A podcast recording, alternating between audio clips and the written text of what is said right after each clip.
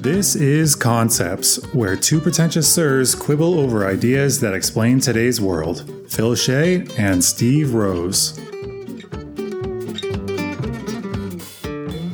My name is Phil Shea. I am writing for MakeASkillJack.com, and you can find more writing by me at HittingAJack.com. Steve? My name is Steve Rose, and you can find more about me at SteveRosePhD.com, where I write about mental health and addiction. Today we have a special guest on. She is somebody that Steve and I are both a huge fan of. She has a YouTube channel, and I'll read her introduction that she provided me right here. Zoe Bee, she, her, is a college English teacher turned YouTuber who makes videos about literature, pop culture, and education. When she's not creating content for the internet, Zoe spends her time writing, playing video games badly, her words, and hanging out with her partner and their 75 pound German Shepherd. She also has two cats and a tarantula. Uh, we are talking today about her video on pain and whether it's good or bad. It's a response video to PragerU, who will probably come up a number of times. Prager is just straight up propaganda. Their stuff that's directed at kids pretty disgusting. Anyway, I'll link that in the show notes. And now, on with the show. Welcome to Pros and Concepts. Welcome. Thanks, Steve. Today we're going to be talking about pain, and we have on with us our special guest, Zoe Bee. Hello, hello. I am happy to be here. Good to have you. We are happy to have you. Steve, you've been digging into the research there. Do you have a definition of pain so we can start it off? I think we should just keep it simple. Just physical or mental suffering, to put it the most simply. Zoe, would you have a different way of defining it?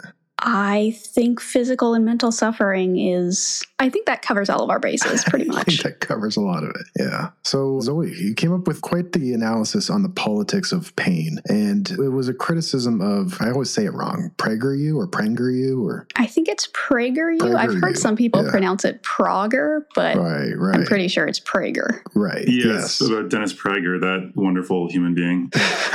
it's his fake university that he just posts his propaganda on YouTube. So yeah, it's in response to that. Yes. Yeah, and, and your video is quite the articulate analysis of how this PragerU video on the politics of pain is quite off base. And I believe after watching that video is quite the mischaracterization of left politics. And so, where did you want to start, Phil? Oh, I was just going to ask Zoe if she wanted to recount anything she said in her video. We'll link it as well, but like just to start off, we can go from there. Sure. Sure, I would be more than happy to, but let me briefly look over my script again so I remember all of the things that I said. It's been a bit for sure. It has. And I just, I rewatched the video the other day too in preparation for this, and it's still like all left my brain. I can relate after writing almost 100 articles on my website, and somebody's like, Talk to me about this topic that I've written like a huge article on. I'm like, I forget. I know nothing about the topic. Refer to my article. Yes. yeah. Past Zoe knew what she was talking about. Yeah. So in the video, I talked about a specific community post that I saw on PragerU's YouTube page. And the community post is a poll that was asking viewers whether they agree or disagree that quote, most of leftism is an avoidance of pain. So essentially, I broke down what they were asking because a lot of those words in that question are, are pretty nebulous and, you know, they arguably leave those terms vague and undefined on purpose so that you can answer it however you want. And so I broke down the question, tried to figure out what that question even meant, and then talked about what I see as the difference between how people on the left see pain versus how people on the right see pain. And just sort of dove into those kind of political and philosophical and a little bit of the, you know, psychological context. But I know that that's, you know, you two are the expert on that. So we can talk about that a little bit more later on if you would like. For sure. And so you were reacting to, I guess, the characterization that the left believes that is really characterized by pain avoidance, just generally. And and that the left is too pain avoidant to recognize reality for what it is and therefore has to construct all of these narratives to avoid pain because they're too sensitive and Yes. especially snowflakes, what, what have you. And so what was your kind of response to that in terms of what the left is actually about versus what it was being characterized as?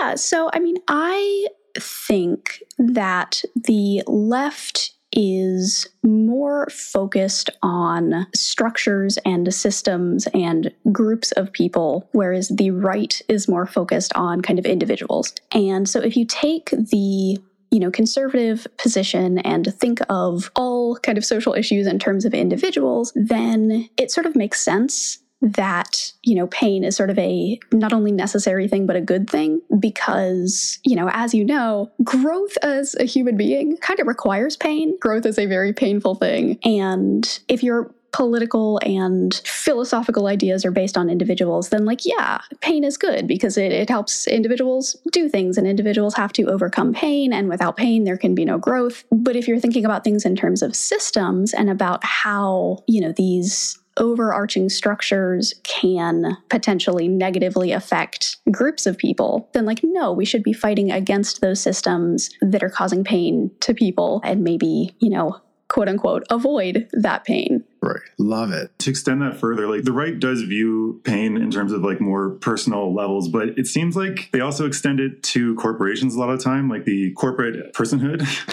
Because. I was just actually having a butting of heads on Reddit just before this today because there was an AMA and Ask Me Anything by a company that makes e-bikes, and they would only answer very specific questions. And most of the ones that were like I voted were not getting responses from them at all. So it was pretty clearly just a really bad PR stunt. And people were calling them out on it. And there was this guy that I was also calling them out of it. And this guy got mad at me for trying to hold them accountable for that because we are the product on social media platforms and marketing to us is how they make money. So this is just how it is. If you don't like it, go make your own social network. So it's like, okay. But the thing that I think that they don't like is when you use your personal agency to change systems or corporations. For some reason, that's where the pain of like having to fight against a giant monolith is somehow not legitimate pain or it's just whining too much? Like, what do you think about this? I think that that's a really interesting question. I think that it really comes down to sort of the, you know, status quo and the pain, if that's the word that we want to use, the pain that we feel or go through when we are fighting the status quo is, like you were saying, it is sort of like invalid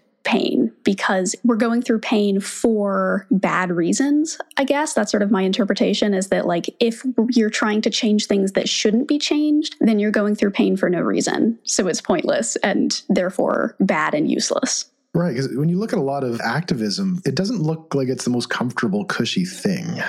like you're out in the streets, in the elements, kind of being gassed by police, and like it doesn't getting ridiculed by the media as well. Yeah, so yeah. it's like multiple forms of pain: physical, social, emotional. Right, right. And, and as you said, it, it's kind of invalidated because it's superfluous. You shouldn't be doing it in the first place because this thing is not a worthy cause. There's a contradiction in there too, though, because it's like pain is inevitable. So I guess that's where they would apologize it. Pain is inevitable. Life sucks. And if you're too weak, then, well, go away, basically. Social Darwinism, essentially. Oh, so yeah. inflicting more pain on yourself is therefore just a fool's errand. And changing the system, I guess, is probably going to lead to a worse system overall. It seems like they think it's hard won benefits we've got and we shouldn't give up what meager amounts we have because this is the best we're going to get. Yeah. I, I, like your distinction there between the individual, uh, the right is focused on uh, individual pain is necessary and, and you accept that point. And that's something I wanted to ask you about. It looks like you really have accepted that that's a valid thing. And despite that being true, we should still try to minimize collective pains. And I guess just if people are not kind of familiar with, I guess, sociological perspectives or activism, what types of collective pain are you referring to? What are examples of that specifically?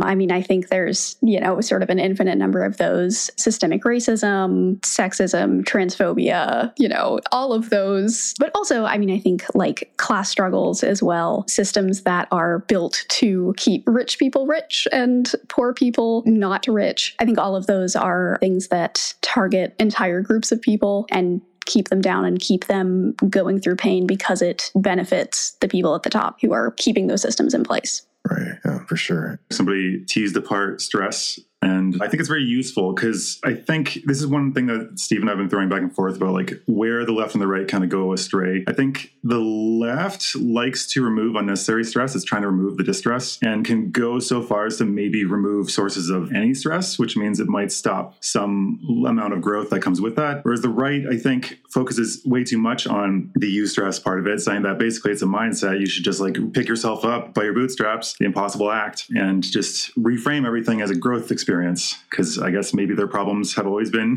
things that help them grow. Maybe I don't know. For sure, I like I like that way of looking at it. And, and I know in your video you actually say you're not a big fan of the bootstrappy philosophy. Yeah, that's putting it lightly. How would you put it less lightly?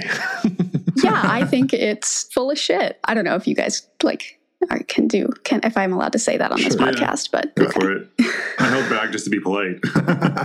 well, so the phrase was actually originally coined to be absurd. Like it, it was coined, I forget who coined it, but like the, the phrase pick yourself up by your bootstraps, that is literally impossible to do because that's just not how gravity works. So that phrase was created with that in mind and it was pointing out how absurd it is to, you know, think that people can just make themselves suffer enough so that they somehow become in those classes of people who are in power and that's just not how it works. Right. The radical individualism. And it kind of neglects the fact that we are social beings by nature. And that I know Phil was making an argument yesterday, which I love, that because we are social beings by, by nature, that means we must be inherently good by nature. Because broadly speaking, pro sociality is survival and a necessary need. It's funny that you bring that up because there was, in preparation for the video, I was watching some other PragerU videos just to try to get a sense of like what PragerU meant when they were talking about pain in that post. And one of the videos that I watched was an interview that Dennis Prager did on a different podcast. I was never able to figure out what the podcast was, but regardless, Dennis Prager was talking about pain and he was talking about this, you know, idea of like individuals. And one reason why he sees that they are avoiding pain is because they believe that everybody is good and they believe that there is this like inherent goodness in people. Therefore, this ideal, this like, you know, ideal of a painless world is possible to leftists. But he takes this stance as a much more realistic approach where, like, no, that's not true. What is actually true is that people are bad and flawed, and therefore, pain is, you can't avoid it. It is inherent to the human condition because we are all flawed and, you know, have this capacity for evil. So yeah, I mean I think that you're exactly right that this, you know, individual versus social distinction often does also overlap with the are we good or are we bad question, which, you know, obviously I don't think we can fully prove that one way or another. No, it's it's definitely solved. We've got that one down. Steve just did it with my proof. Congratulations. I did it with Phil's proof. Yeah, solved. I mean this philosophical debate on the, in human nature does underlie the politics of pain fundamentally and I think you're right on there. Uh, Dennis Prager does have quite the pessimistic, perhaps Hobbesian approach to this. And this goes back to the debate kind of between uh, Thomas Hobbes and Jean-Jacques Rousseau, where Rousseau was of, uh, you know, human nature is good, it's society that makes us bad. And then Hobbes was like, no, human nature is bad, it's a society that makes us good. And therefore we need structures and tough on crime approaches. And so there's that kind of eternal debate that happens. And I think, would you say that, that that's kind of behind some of this here? Oh, I think for sure it is. I think that that does kind of underlie a lot of political arguments. You know, if you strip everything back to its most base components, I think that that is often the question that you're left with. And I know in your video, there's another video. You talk about being a natural empath, and that by nature, being a natural empath, being very giving, there's a lot of strengths to that and weaknesses to that, which you can learn with personal boundaries. But it does seem like deep down you are a natural optimist on human nature and that you do believe we are good. And I know you said that we can't prove it, but can you speak more to why maybe you believe that? Oh, gosh. that is a question I was not prepared to think about today. Hmm, why do I think people are good? I don't know.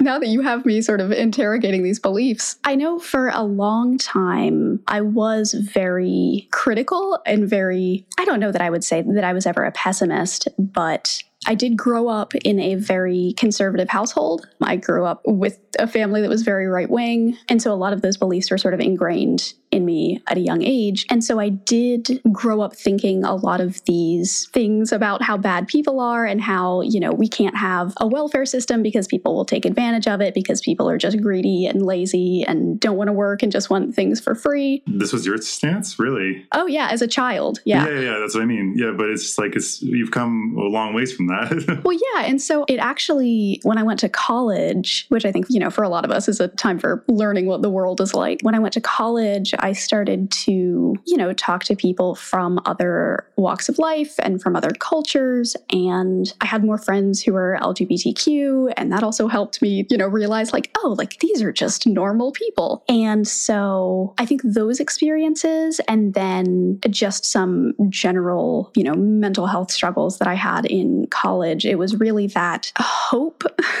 uh, I suppose. I had to hold on to the belief that people were good to just make it through. And so I think I've just sort of held on to that because it helps. I think that when you're afraid that people are evil, I think that that fear can be kind of overwhelming and that it can kind of color a lot of your decisions. And, you know, like I said in some other videos of mine, I would always prefer to err on the side of giving people the benefit of the doubt and being kind and trusting people and, you know, know, there are pros and cons to that. But I've, I've just found that that just helps me go through life less afraid of everything.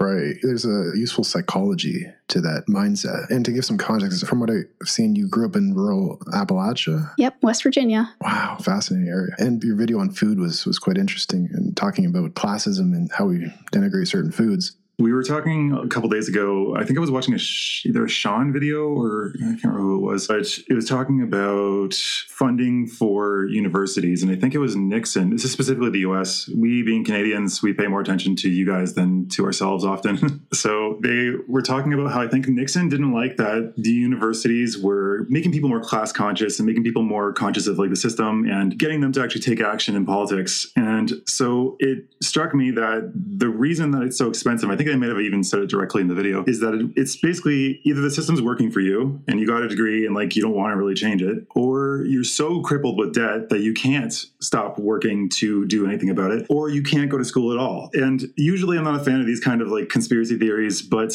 when it comes to government funding and where they put money, that is a centralized body that's choosing to fund this or not fund that. So what do you think about this? Is this track?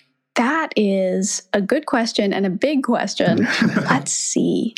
Well, so I'm like you. I also am not incredibly keen on those sorts of conspiracies. But I do think that there is, you know, evidence for it. And I think it is true in at least some cases. You know, I don't know that it's true across the board because we do have things like, you know, community colleges and a lot of like state schools have pretty low tuition for kids in state. I mean, that was sort of my experience, both my husband and I. So I did have some student loans, but because we were both super nerds in high school, we got a lot of scholarships. So that covered that mostly for me and it covered it entirely for him. He's one of those, you know, those kids who graduate without any debt and then everybody feels bitter toward them.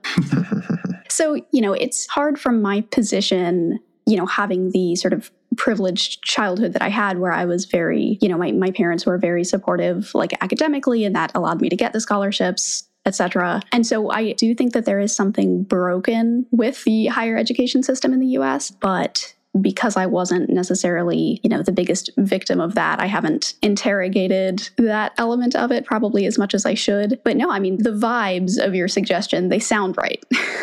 Right. And students being kind of burdened with, I guess uh, we can refer to an, an, economic form of pain, I guess you, we can say, that is unforgivable. But, you know, the corporations get these big bailouts, but then, you know, so it, it, there's kind of a juxtaposition between those two things. Yeah, it's rules for thee, but not for me, as the phrase has been thrown by left and right all the time these days. At least we're in the spaces that I'm in. I wanted to think about safe spaces and triggers. For some reason, it feels related to this, but I don't think it is. Right, the universities. Yeah, well, I mean, more about the right wing being triggered and having safe spaces because they have it all the time. They call everybody else snowflakes, but I saw somebody talking about they have persecution envy. They wish they had the right to claim persecution and said you have to make up these boogeymen, being like, "I'm being canceled," he says on the world's most watched news network. Like, what are you talking about?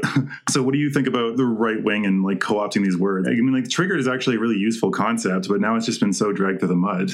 right, right. Oh, yeah. I mean, I think that it's absurd, first of all. But I do think that it comes from a here I go putting on my compassion goggles again. I think that it comes from a genuine place of fear and anxiety. And I know that that argument in a lot of leftist spaces is frowned upon, that, you know, like there is historically been an excuse for racism, especially like in the South, that, you know, oh, the, the white people were just racist because they had economic anxiety. No, they were just racist.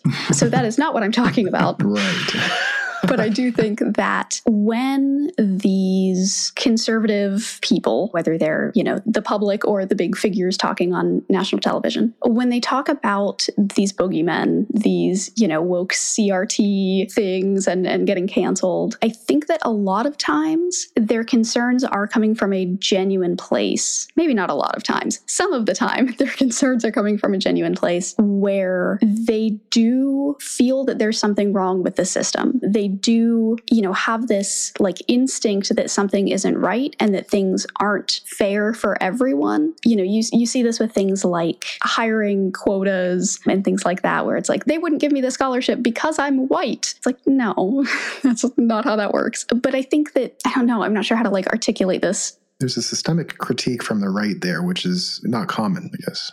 Yeah. And so I think that they're framing it in the wrong way, obviously, but I think that some of those anxieties are rooted in feeling like something's wrong and not being able to figure out why or not being able to kind of pinpoint the correct cause or the right people to be mad at. Now, I think a lot of the time it's also just a grift. The people but, at top, yeah. Yeah. That's what I was going to point out. I think it's the individuals, I think, often believe what they're saying because they're not very influential. They're shouting in their houses a lot of the time. So, but I think, yeah, we all get a sense that shit's broken and we got to fix it. And I think that's where one of the things I saw today was that apparently young men are becoming more conservative and right wing, and young women are becoming more progressive. And that might have to do with like there being, I think, a 60 40 split of gender in higher education towards women. So, like 50% more women are in school, which means that they're going to be more progressive thinking about these things. But yeah, I think love is one of the most, I think it was from Sherlock, the first episode. Love is one of the most vicious of motivators. And he's right. People do the absolute worst possible things sometimes in the name of love because they think they're doing the right thing that justifies it.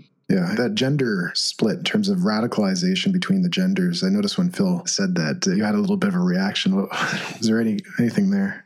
Is there anything there? anything That's a good the question. There's a little bit of a. well, so I I do genuinely think that it is an issue I think that a lot of young men are very bitter about it and justifiably. Like I, I get it. You know, they they feel like they have to fulfill all these roles and they feel like they have to be the breadwinner and they have to work or they're the ones who can get drafted, etc. And it is a lot of pressure. And I think that higher ed should be more equitable across the board. I think that will solve a lot of problems. And I think that that would also help this frustration that a lot of young men are feeling. And I'm not saying, oh, why don't we give the boys a chance? Like, you know, you understand what I'm saying. Exactly. Yeah. But but I, I, think that if we solve a lot of the bigger issues, then that issue will be solved as a result, if that makes sense. Right. Yeah thinking about this, we've talked about this a couple times about how like men's problems become everybody's problems, and men are often tools for politics. So in this situation, there's a golden opportunity for these grifters, as you called them, and I agree that they can find these unhappy, like basically underemployed, undersexed, undermotivated men can be polarized to do a lot of shit when you can paint a target for them to run at because they're looking for something basically. And I think that's where a lot of like nerd culture, which is I know you, you dabble in that as well, has a lot of that because I think that's a space that they felt was theirs and is being encroached upon. Which it's like another thing that I had when you were saying that last piece was that basically an evening out of society will always feel like an attack on the privileged because they will feel they're losing. Where it's like, no, we're trying to make it so that everyone's got it good, not just you. But back to the nerd thing, I, I know I'm meandering around. What do you think about that as like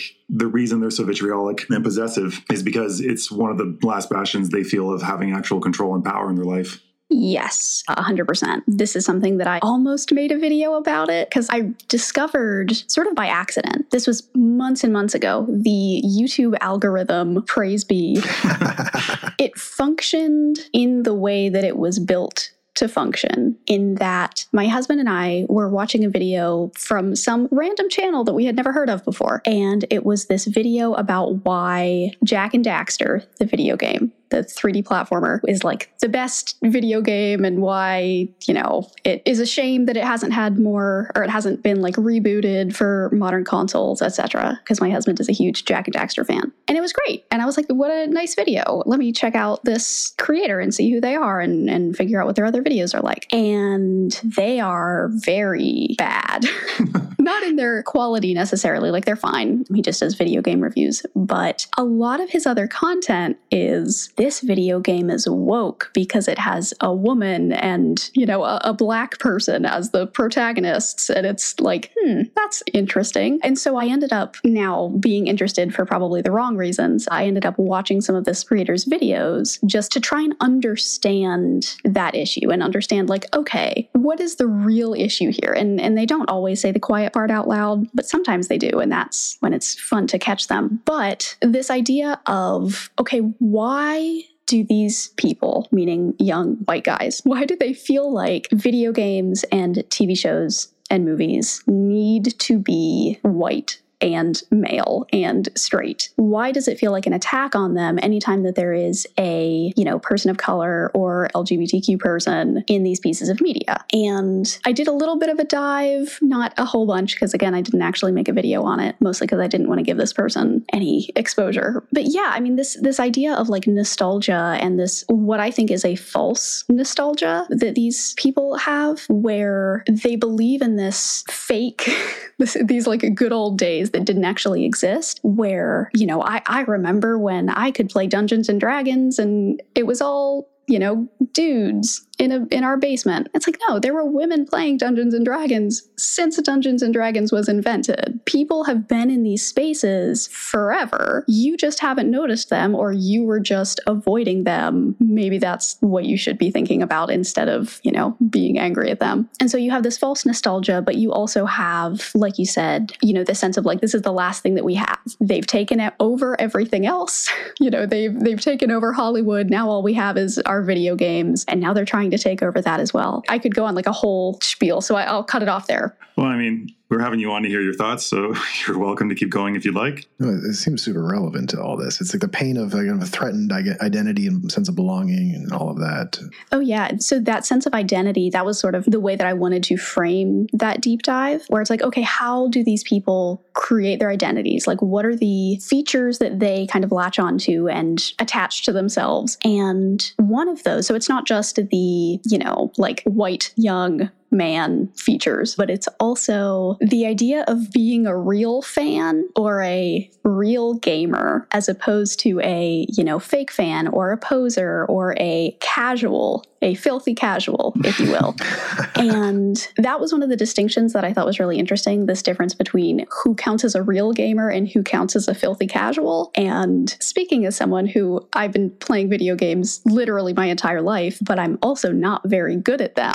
I am, in fact, very bad at video games. And like, I, I like the more hardcore games and I also like the really casual games. I think that it's interesting to try and figure out who counts as a casual and who counts as a real gamer and I don't remember where I was going with this, but it's, uh, it's all relevant to the, kind of the politics of identity and belonging. But we're talking about it on the right because we often hear about the right criticizing the left for this same politics. Yeah. Yes. Yeah. On the topic of Hollywood, I wanted to see what you think about this. Like, I'm for representation. I want these things to be out there. I want alternative characters to exist because, like, it just expands the experience available to sample from. Same with like women creators in video games. What I do have a qualm with right now is capitalism being capitalism and and taking these things and slapping them on garbage and then saying, this is quality. Like, you should definitely be into this. And if you don't like it, then that's against you. This is a point I have to be very careful with because I think the right wing often can hate things just out of just pure spite, like you were describing. But it does seem like some of this is just trash, man. Like, I really like the character She Hulk, and I am extremely disappointed with how that show is going. I know I'm not like the target demographic, but I feel like they just kind of forget writing principles when they start doing these things. Like the new Mulan, for instance, like they just kind of, there was no character growth, and she just is amazing. But the original was amazing because it was supposed to be inspirational for somebody to be able to grow and expand and see a character like themselves that gets to be great from humble beginnings. What do you think about that? Do you think that the issue is that these properties in particular are falling prey to poor writing? So, like, do you think that it's, you know, people in Hollywood saying, like, you know, we don't have to spend a ton of time on this because it checks all of those boxes of, you know, for representation? Or do you think that it's a larger issue with poor writing quality and it's just that these properties are falling victim to it just because everything is falling victim to it? I mean, that's a question. I don't. I haven't thought and maybe enough about that. And also, I'm glad like you seem to implicitly agree with my assessments. I'm like, maybe I'm completely wrong. Maybe these things are actually like just my personal bias. I mean, it could be. I do sense that there is a growing trend in poorly written media, just generally. like, I recently been rewatching Breaking Bad because I just finished Better Call Saul, and then I was like, oh, you know what? I should rewatch Breaking Bad just to piece everything together again. Infinite loop. And yeah, that's how they get you. Like, both of those shows are incredibly highly rated. Like, they're really well written. I mean, they're not perfect by any means, but they are, I think, really great writing that is also really accessible. And it's so frustrating to see what media can be and then see what it actually is. And because my husband and I have been watching Rings of Power, which I think it's great. Again, not perfect, but I think it's pretty good. So we've been talking a lot about Lord of the Rings and the Hobbit films, and he's been listening to the audiobooks, the Lord of the Rings audiobooks as well. And so we're getting just like all of these different versions of very similar stories and we get to see which ones do it well and which ones do not do it well. And, you know, I think that there's just this larger trend of things not being written well because there's a lot of causes for it.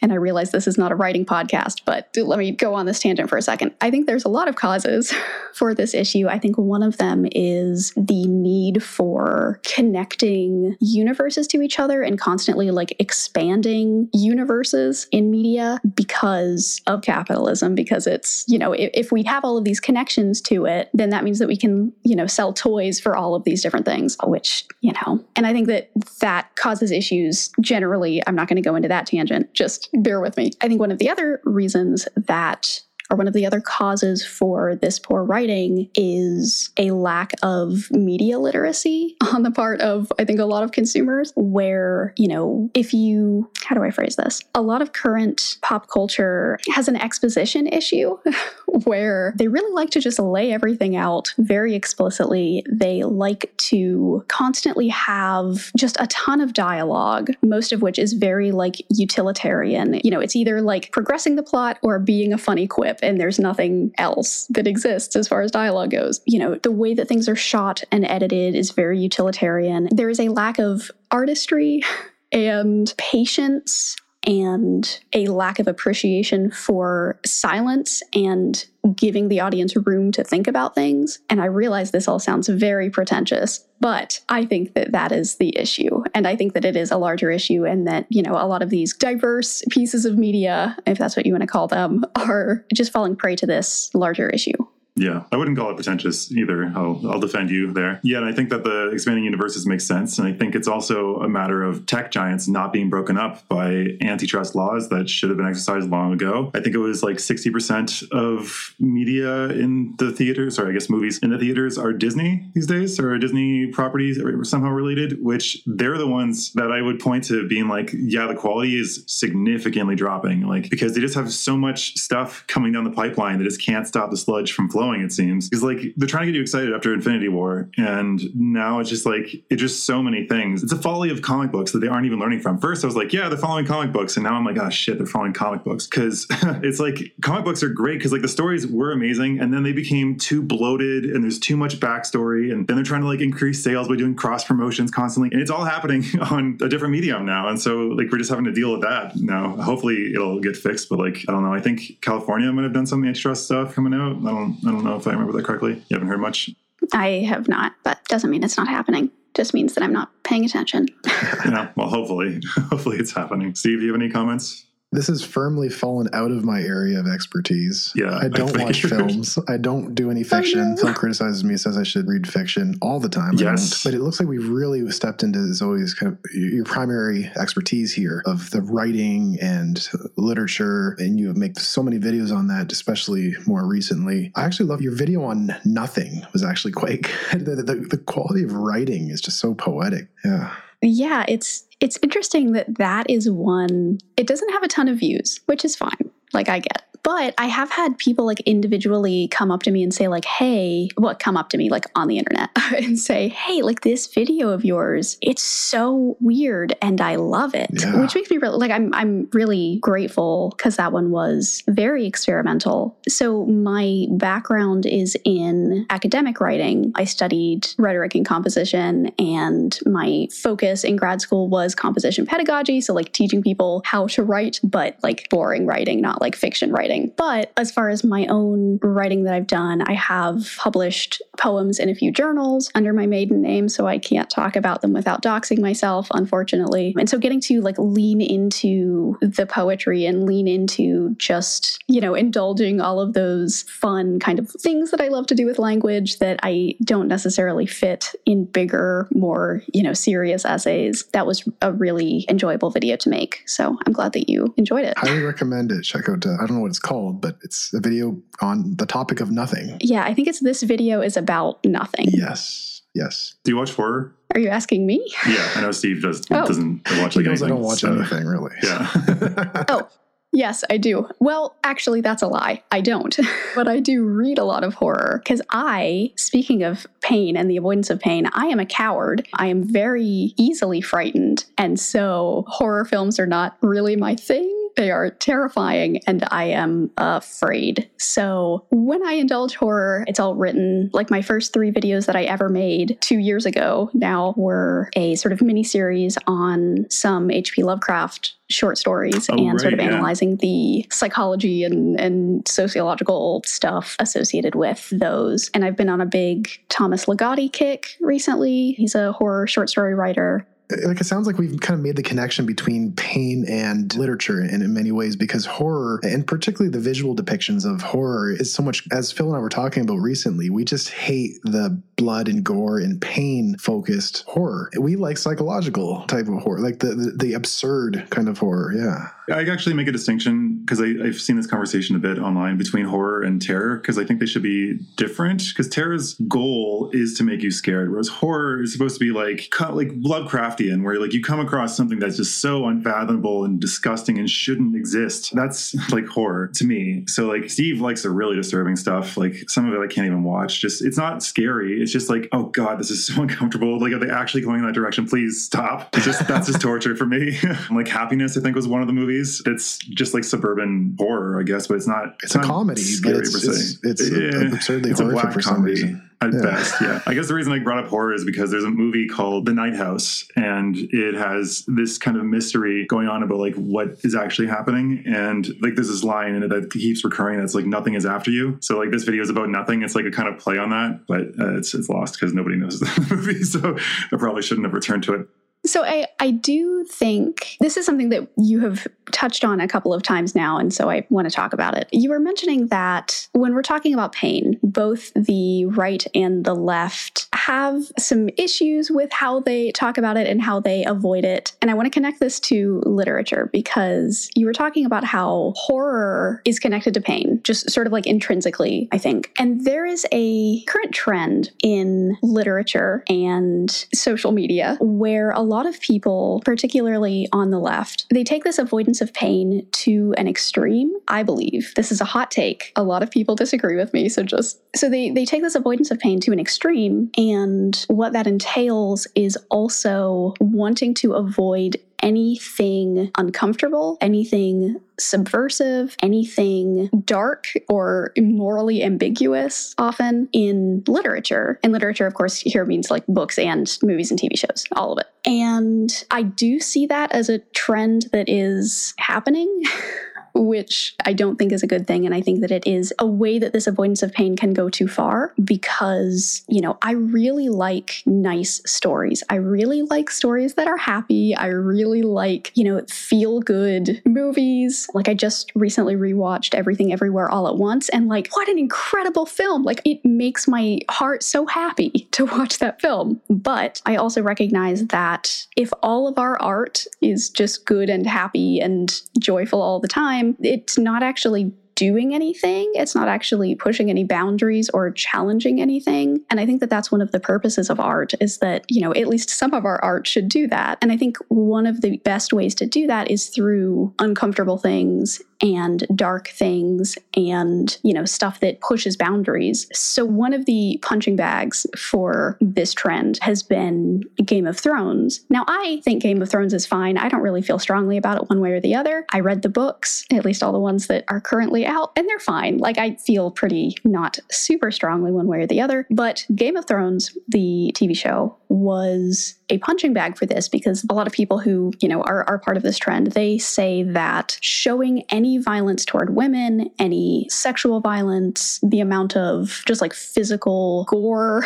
uh, in that show, the fact that, you know, there's not really anybody who's like good. Mm, grimdark. Yeah, it's the word they use that is, yeah. And like on the one hand, I understand where they're coming from. Like I feel very strongly about sexual violence on screen. That's why I haven't watched Westworld because that's just not something that I like to engage with. But I don't think that that means that that art is inherently bad or evil or should be condemned. And so that is one place where I, I do think that people on the left can kind of overdo it a little bit is when they take these standards and they apply them to art and they say that all art should be, you know, one thing. And because if all of art is one thing, then what's the point? Yeah. Mm, right. Yeah. I love the connection between the topics, how we just kind of brought pain and discomfort and, and art and literature together and kind of a nice package there. Yeah, I think a couple of thoughts to do with horror is I think the main consumers of horror are probably more progressive. If I had to bet on it. I have no research to back that up. But it just seems like the conservatives I know, the media they consume is going to be base reality. It's going to be like this world, this setting a lot of the time, usually from their perspective. It's like they're not wanting to or willing to engage with something that's not this because I guess it's fantasy or something or it might put ideas in their head. I don't I don't know exactly what the reasoning is there. That might just be some sort of sensibility and the personality that tends towards that. What do you think? Does that mesh with you? Because like you come from a much more conservative area than we do, I believe.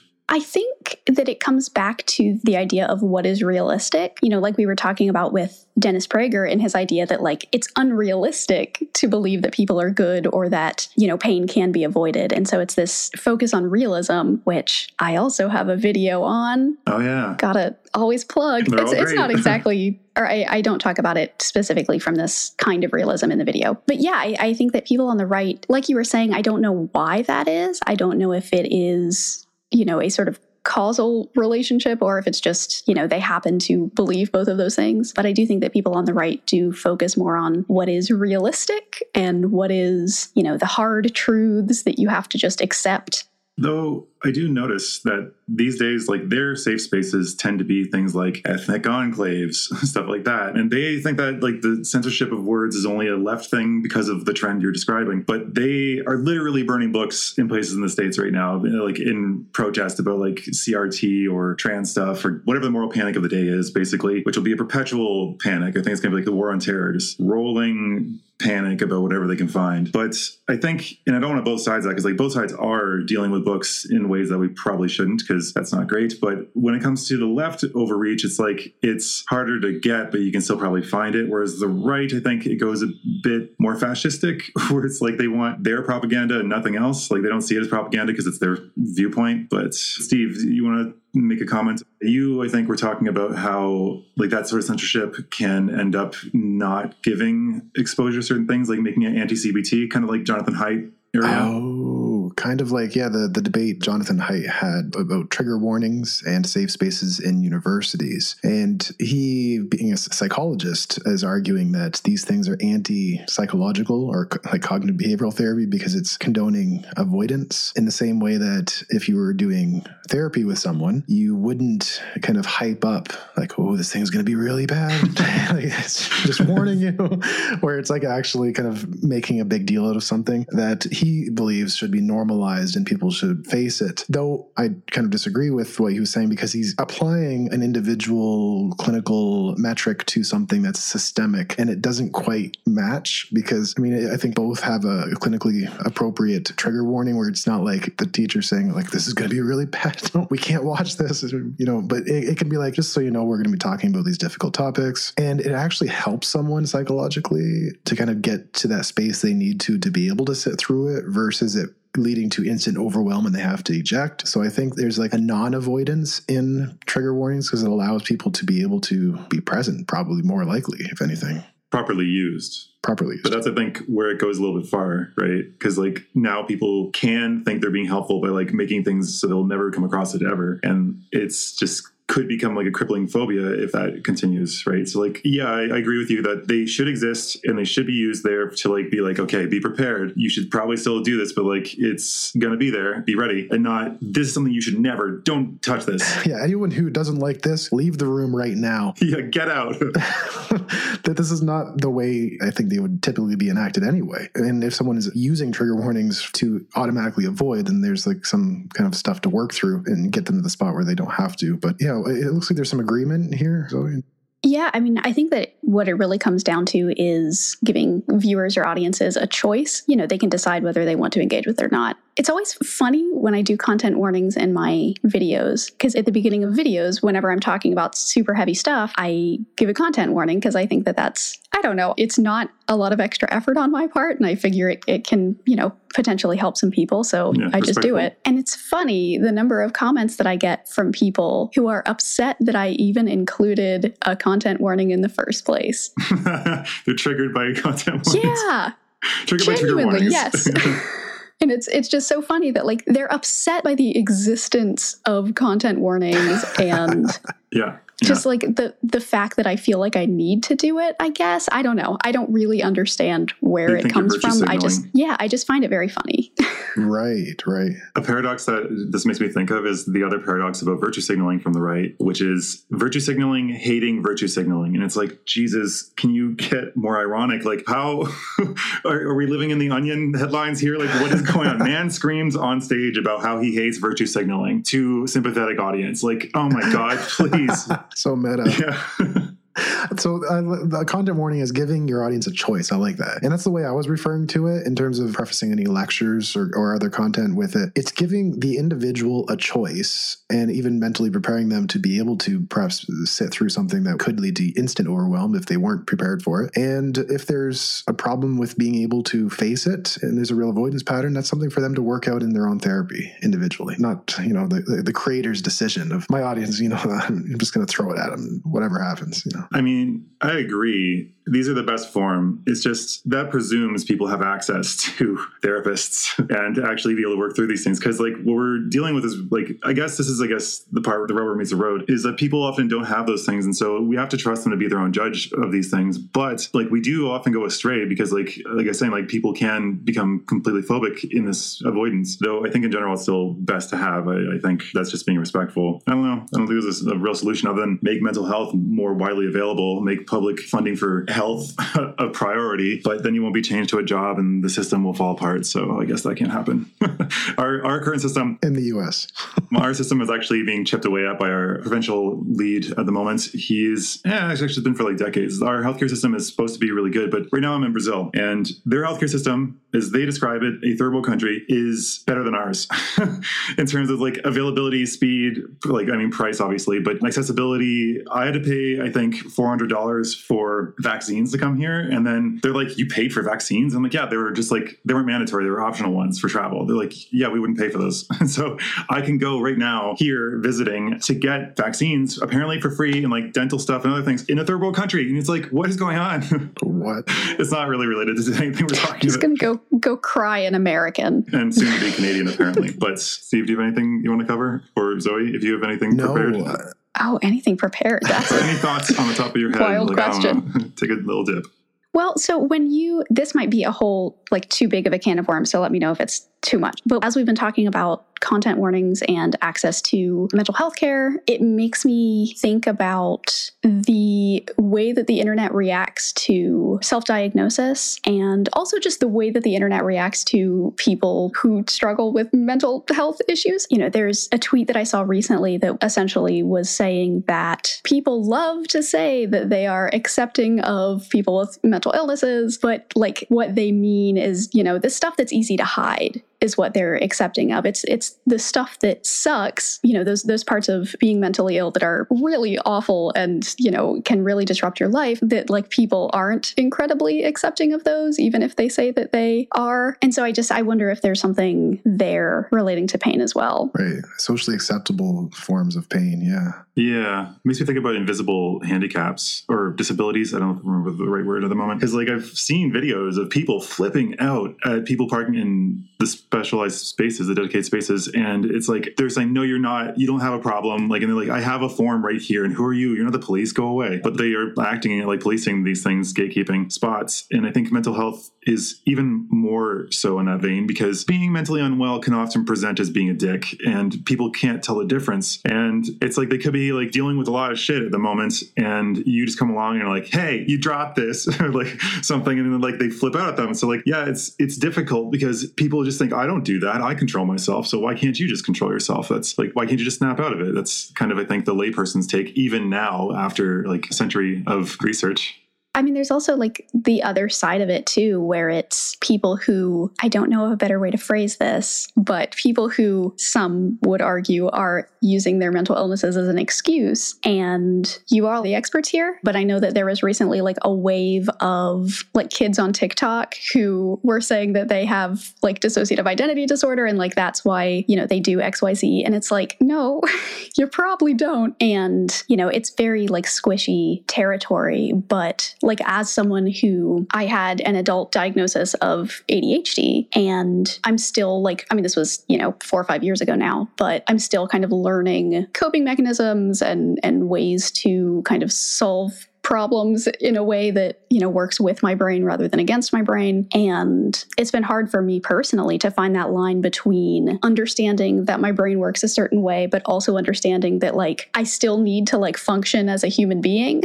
and like, you know, it doesn't matter if I have executive dysfunction, I still need to put the laundry away. And so it's that that I think sort of connects it to the avoidance of pain, where it's like, are people, you know, are they making excuses for things just because they like for legitimate reasons? Or just because, you know, they want to avoid the pain of like being a person because being a Free person is hard. Kind of thing. Yeah. I don't know. I'm not sure. Again, these are all like very squishy questions, but you're the psychology experts here. I think you're certainly onto something. It's like from a trauma informed perspective, it's not your fault that you have this and or what happened to you to create this, but it's your still your responsibility to do something about it. In the same way with any physical illnesses, we would expect the same thing. You know, it's not your fault that if you've gotten some kind of diagnosis physically, and now if you're not going to, I mean, politics of healthcare aside, there's a problem of access. But if you're not trying to do something about it, then that's a problem. And so I think I think you're right on there. One thing I came up thinking about this was a problem I've posed to people across the political spectrum just to see gauge reactions. Because, like in Canada, we actually had like recurring funds basically given to citizens during the pandemic, and it depended on circumstances or whatever else. But like one person I was talking to was talking about this is how I came up with the problem that I asked them. He was saying that people were gaming the system and getting lots of money and blah blah blah. And so I was like, okay, like here are two options. Do we want to make it so a everyone who needs help will get it, and they can like business owners, average people, mom and pop, everyone else, but there will be a small percentage of people who are going to be gaming the system and getting it when they shouldn't? Or do we want to make it so that not everyone gets what they need? Most of them do, but there won't be any free riders. And I think that usually gets a lot of conservatives to fall on the side of like we should probably just accept there's going to be a little bit of waste. Like uh, the most of the ones I've talked to have been, been like, yeah, when you put it in concrete terms, I think a lot of leftist stuff is just really bad marketing, man. Like we haven't gotten the emotional notes down, and it's like we agree on a lot of stuff. It's just how to get there, like how we're framing it. Like Fox News and the right wing really good at hitting those emotional points, really just beating the shit out of them constantly. And like the messages are very simple, digestible. So it's just convincing people to do things that are against their own best interests. Yeah. What do you think about all this? What do you think about the question? How do you think people will react to that? So I think that you're right that it is a like marketing issue or a, you know, issue of rhetorical framing because it's funny, my in-laws are extremely conservative and when we have discussions about political things, often because, you know, again, I, I try very hard to like toe the line and come at things with a empathetic perspective. And so I, I often try to see where they're coming from. And usually like we see the same issues. We notice the same problems. Like we know that there is an issue with how businesses are like taking over like we all we all agree that that's a problem. It's just how to solve it. And I think a lot of people, you know, they're just afraid of some of the solutions because they've been, you know, taught that the socialism word and the communism word are all super bad words. And so it's this gut reaction that's, you know, like no, we can't even think about this. And, you know, I think Mark Fisher is the one who coined this term, but it's that capitalist realism, which is, you know, we're in this system. And so it's really really hard to to see anything outside of the system. You know, we believe that capitalism is the only thing that functions because we've been told it's the only thing that functions and because we're living within the system that you know, some of us think that it is functioning. And so it's really hard for people to like move past that threshold and start to see things from outside. And so that is sort of what I try to do with my videos and my content. Like anytime people ask, like, if you had to like, you know, summarize your your entire ethos in a thesis statement, it's trying to help people learn how to ask questions that will help them start to see outside of these systems or start to, you know, know, look at these structures from the top down rather than from the bottom up. I don't know if that answers your question. yeah. Such a sociological perspective. Yeah. I've noticed that when I talk to people that are very entrenched in their right wing whirlpool, if I talk about things without using buzzwords, specifically without using buzzwords, and I just describe problems and say like possible solutions, they usually don't pick the conservative option, which is like, it's just, I think to me, like I agree with you that that's a, a way to get like the top down looking at systemic things. I think my solution would be avoiding those words and doing it in like a fable form because like people love narratives and if you do it in a way that like is like a nice story and it hits them like that that's the marketing the left needs basically like decent fables that are able to sell these things without being just like really obvious allegories I think because otherwise they'll just see through that. They're not stupid. But like just presenting it in a way that's going to be digestible and engageable. But like yeah, your videos are doing a great job in my opinion. And bringing it back to that I was, I was just thinking the same thing. It looks like that's kind of what you're up to. That's what I'm trying to do. I mean, it's hard because one of the difficult things moving from academia to content creation is when you're teaching a class, like you only have, you know, the classes that I was teaching, luckily, they were small. So I only had, you know, 15 to 20 students in each class. And, you know, you know who they are and you can have conversations with them and you can really get to know each of them individually and help them on an individual level. And because there is the student teacher dynamic, usually they are at least respectful, if not like kind. That is not the case on the internet, where you have thousands and thousands and thousands of people who don't really give a shit about who you are and they just see you as this, you know, face on a screen. And so they think that they can talk to you however they want, which, like, I mean, I guess technically they can. And so it's been difficult to accept that I cannot give my 200,000 subscribers the individual attention that I gave my you know 40 students which you know but i've had to learn that i can't please everybody and that's you know, not all of my videos are made for everyone and that I have to pick and choose my battles. So there, there's definitely been a learning curve. But yeah, I mean, things are going well and I'm, you know, extremely happy that my video about the grading system and, you know, some of my like education critiques are the videos that have done extremely well because I, you know, I, I do genuinely believe in all of the the arguments that I'm making, and I just I don't know hope that it's actually doing something good and useful. That's, you mean you're that's not, the dream. You're not a paid shill by big leftism. I, I, haven't gotten my my George Soros check yet. oh, that's unfortunate. Yeah. Oh no, that's good. So I found like we've only been doing this I don't know, it's been like a year and a half now, maybe two years. Yeah. Almost. And at the beginning, we had no audience, obviously, because you're just beginning and like there's no real algorithm that helps with podcasts. But the thing is, I still felt myself like freaking out about like, should I have said that? Like, oh my God, like what are people going to react like this? Because we're having more live conversations. So scripting, like you can know what you've said and how you're saying it. Whereas I've definitely probably put my foot in my mouth like over the however many dozen hours we've been speaking on the internet. So it's just like, how do you deal with that anxiety, like of people like freaking out? So that's a good question. I wish I had an answer.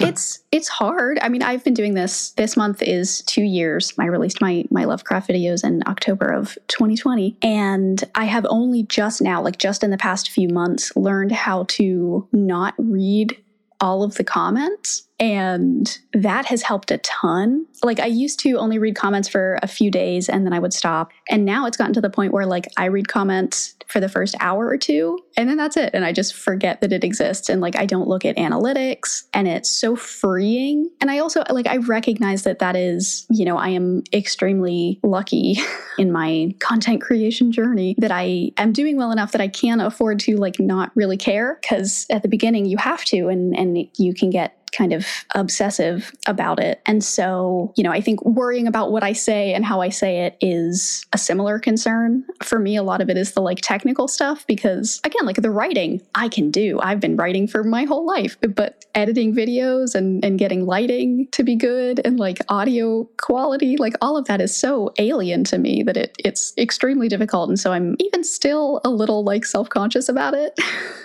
and so, yeah, it's, it's, tough. I think it just takes time, but I think it also takes finding things that you are passionate about that are outside of whatever content you're making. Like I started doing this full time about a year ago. About a year ago? Yes, about a year ago.